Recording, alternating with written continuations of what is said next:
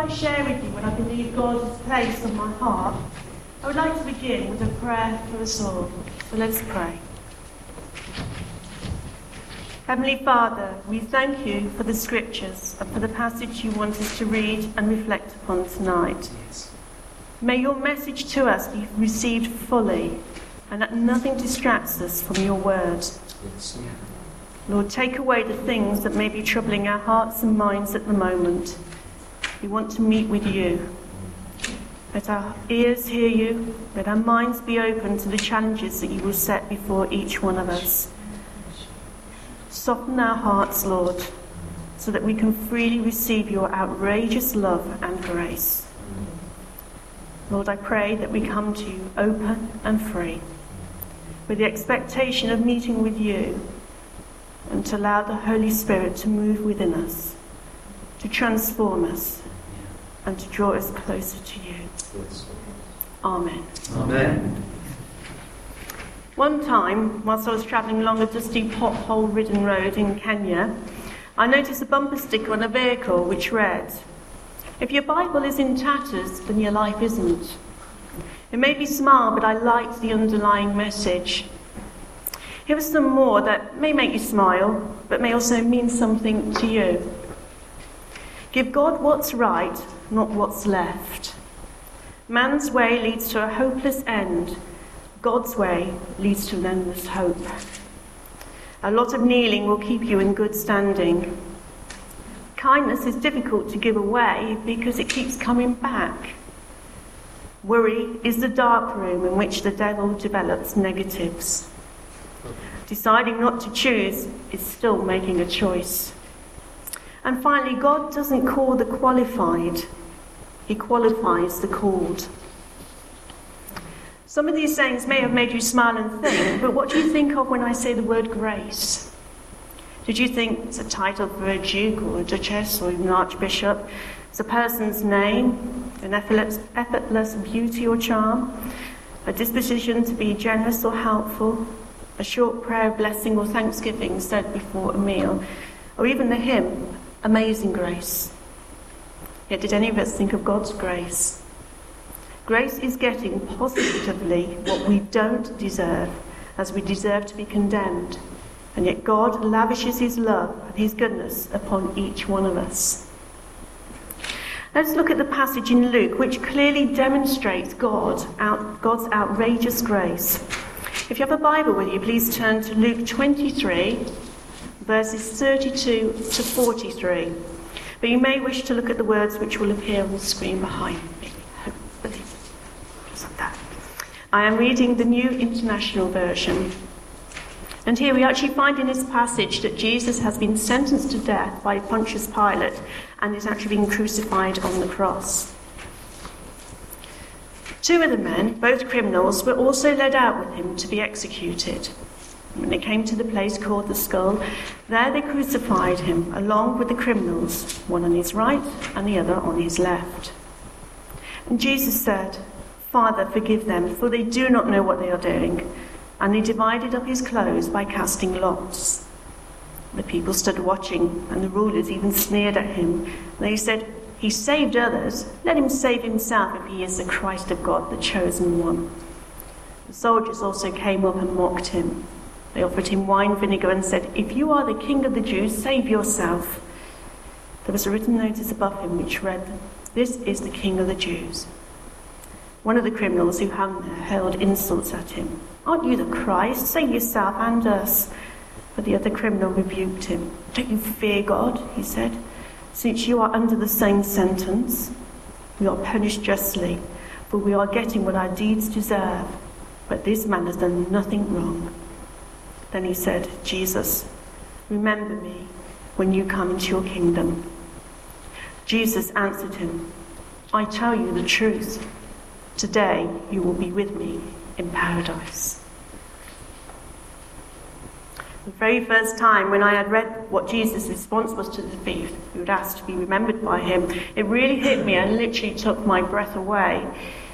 His response was not, Yes, I will remember you, but he said, I tell you the truth. Today you will be with me in paradise. Just imagine for one moment what the thief would have thought when he heard those words from Jesus as he was dying on that cross in such terrible pain. Do you think he was expecting that response? I don't think so. I think the thief was expecting Jesus to condemn him just as the law had found him guilty of a crime that he had committed. Jesus has given this thief, this condemned sinful man, a promise, a promise that he will join him in paradise. Such love, such amazing grace. I like what um, Dwight L. Moody thought. He puts it like this He says, Law tells me how crooked I am, grace comes along and straightens me out. Jesus also tells the thief, I tell you the truth. So we know it's no lie because Jesus is the truth and always will be. Never did Jesus lie, compromise, or deceive to make his point. There was reassurance of such love from the Son of God for this dying, condemned man. How incredible, amazing grace. This man, despite a life full of sin, comes to Jesus and seeks forgiveness in his last mortal moments. He confesses his guilt and casts himself on Jesus' mercy and saving power. Luke could not have painted a clearer portrait of God's amazing grace. And even in Jesus' final earthly moments, he is with sinners, saving them right until his final breath. Such outrageous grace. About a year ago, sitting in our kitchen, were three guests at our table, table sorry, sharing copious amounts of cake. These three men had been saved and had given their lives to the Lord after a life of violence, crime, drugs, and terrorism. These guests were also sharing testimonies of how God had saved the most unlovable and condemned people as deemed by our society. As I was sitting there with them, I was immediately reminded of the following passage in Matthew 8, verse 11, which says, I say to you that many will come from east and west and will take their places at the feast with Abraham, Isaac, and Jacob in the kingdom of heaven. What joy filled my heart to see that these men had accepted Jesus into their lives and are actively going out into the world to talk of such outrageous grace which was outpoured upon them by God.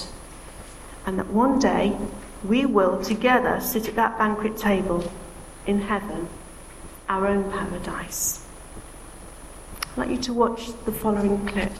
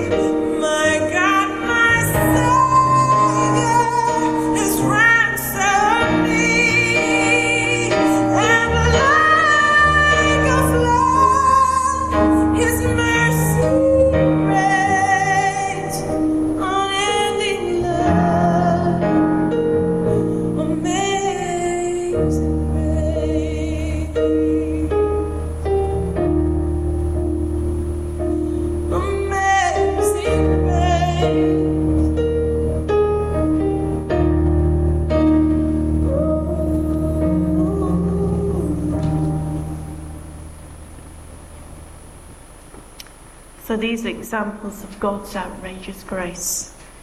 But I'm concerned that as Christians we are not necessarily truly understanding and accepting fully this free gift from God. I read these thoughts by David Seamands, who was a, a counsellor. He summed up his career this way.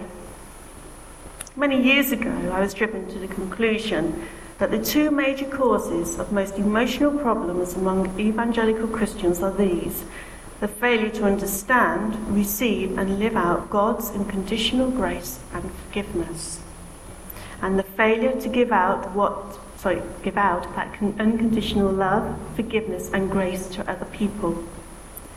We read, we hear, we believe in a good theology of grace, but that's not the way we live. The good news of the gospel of grace has not penetrated the level of our emotions. And equally challengingly, Gordon MacDonald says the world can do almost anything as well as, or even better than the church. You need not be a Christian to build houses, feed the hungry, or heal the sick. There is only one thing the world cannot do it cannot offer grace. Where else can the world go to find grace? Are we truly accepting this free gift of grace and truly putting grace into action?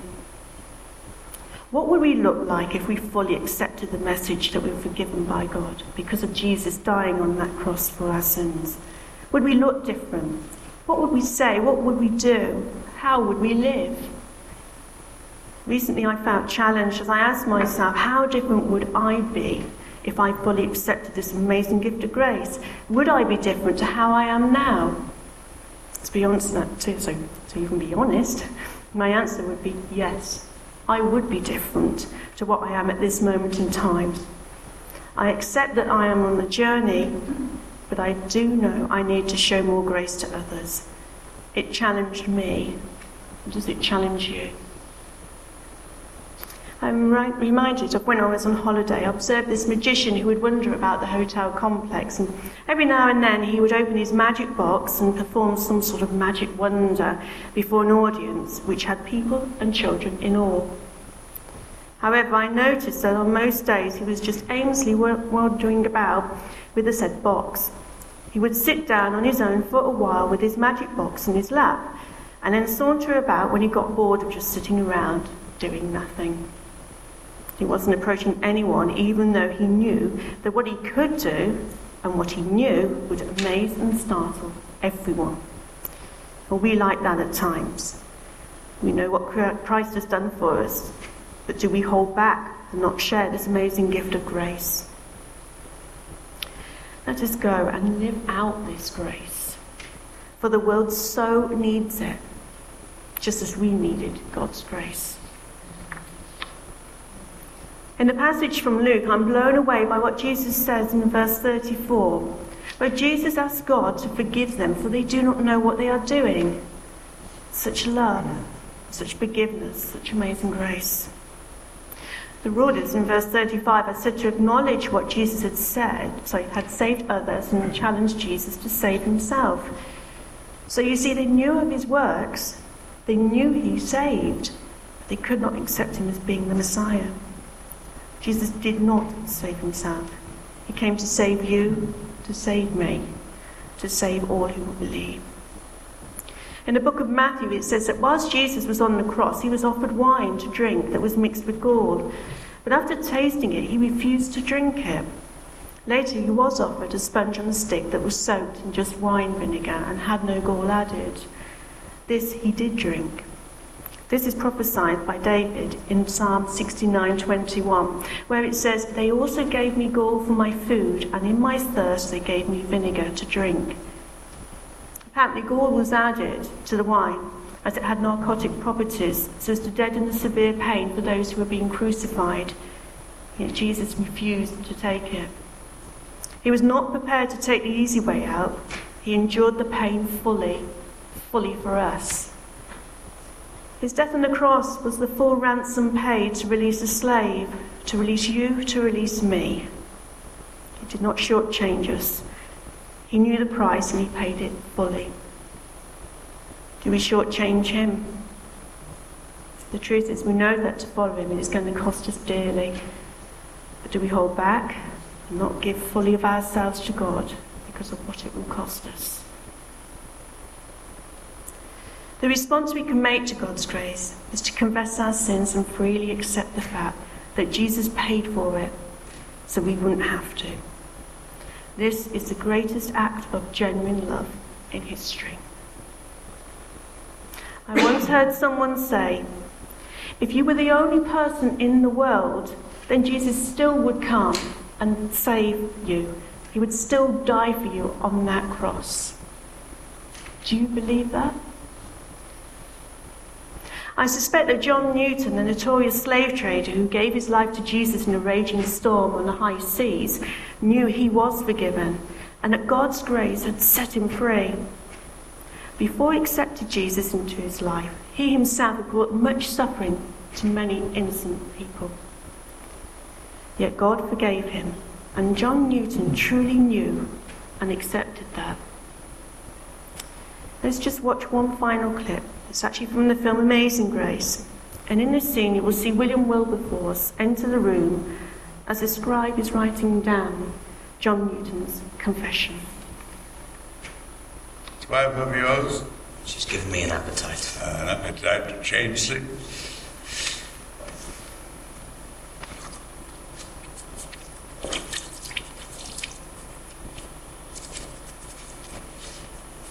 This is my confession. You must use it. Names, ship's records, ports, people, everything I remember is in here. Although my memory is fading, I remember two things very clearly. I'm a great sinner and Christ is a great Savior. You must publish it. Blow a hole in their boat with it. Damn them with it. I wish I could remember all their names. My 20,000 ghosts. They all have names. Beautiful African names. We call them with just grunts, noises. We were apes. They were heroes.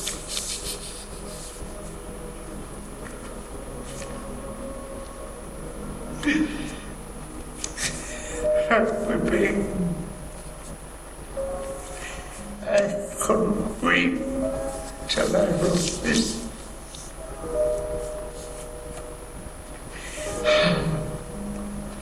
I once was blind, but now I see. Did I write that too? Yes, you did. Well, now at last it's true. Now go, we'll go.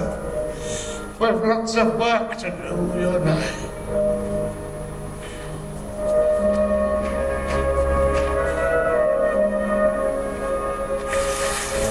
Strange treasures in this fair world of here.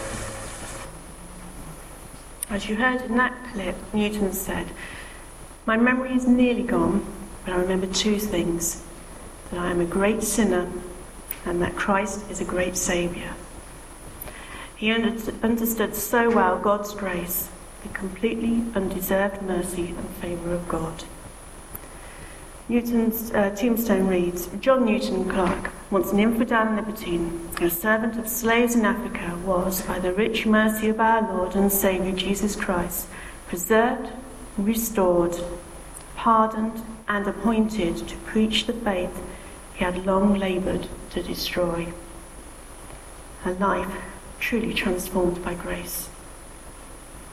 Whilst in Kenya working in an orphanage, my friend had had a difficult time and was feeling wretched and said she wouldn't go to church because she didn't feel like it. At that precise moment in time, at the side of the road to the church, we saw a lady that we knew crawling along in the dirt. She has polio and her body is twisted and distorted due to this terrible disease. She cannot walk, so she crawls everywhere in the dirt amongst the rocks and the rubbish.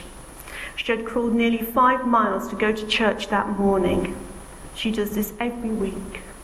And she wants to learn about the God who sent his only son to die for her. And she wants to praise him. Such love. Her name defines her well, for she is called Grace. Philip Brooks said, Do not pray for easy lives, pray to be stronger people. Do not pray for tasks equal to your powers, pray for powers equal to your tasks.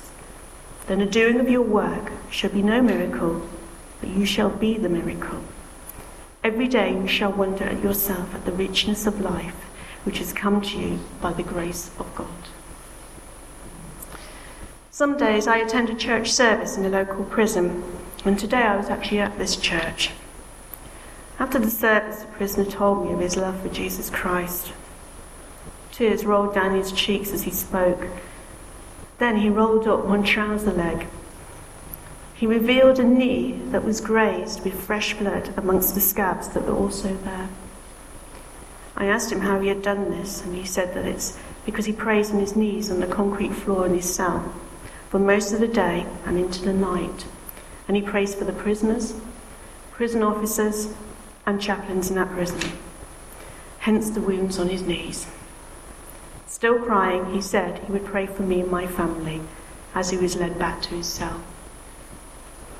Another time, a different prisoner shared with me that he'd been in prison for 33 years.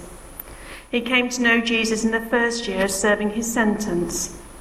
For 32 years, he's been praying for revival in that prison. He stood beside me as we all sang Shine, Jesus, Shine. And I could hear that he had actually changed the words so that he would sing Shine, Jesus, shine. Fill this prison with the Father's glory. Blaze, Spirit, blaze, set our hearts on fire. Flow, river, flow, flood this prison with grace and mercy. Send forth your word, Lord, and let there be light.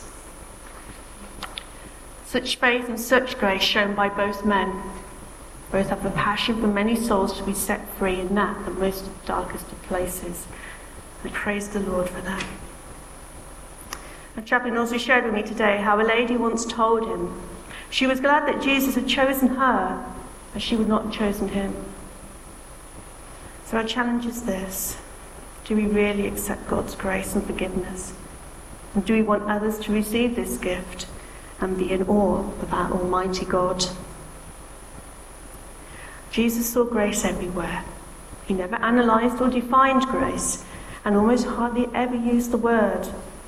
Instead, he communicated grace through stories, as we know as parables. So may your life from this moment speak of outrageous grace. I will end with the words of Martin Luther King Jr., who said, Forgiveness is not just an occasional act, it is a permanent attitude. What greater gift could Christians give to the world than the forming of a culture that upholds grace and forgiveness? Every one of us here tonight is here because of God's grace. Let us take this moment, sorry, to reflect on this and to give thanks to God, for he, he is worthy to be praised. He is the Almighty God who gave his only Son to die for us so that we may truly live. Let us not take this free gift of grace lightly. Let us truly receive it and let us give it freely to others. Can I now encourage you? to have a moment of prayer. If you feel that you want to pray out loudly and give thanks to God, please feel free to do so.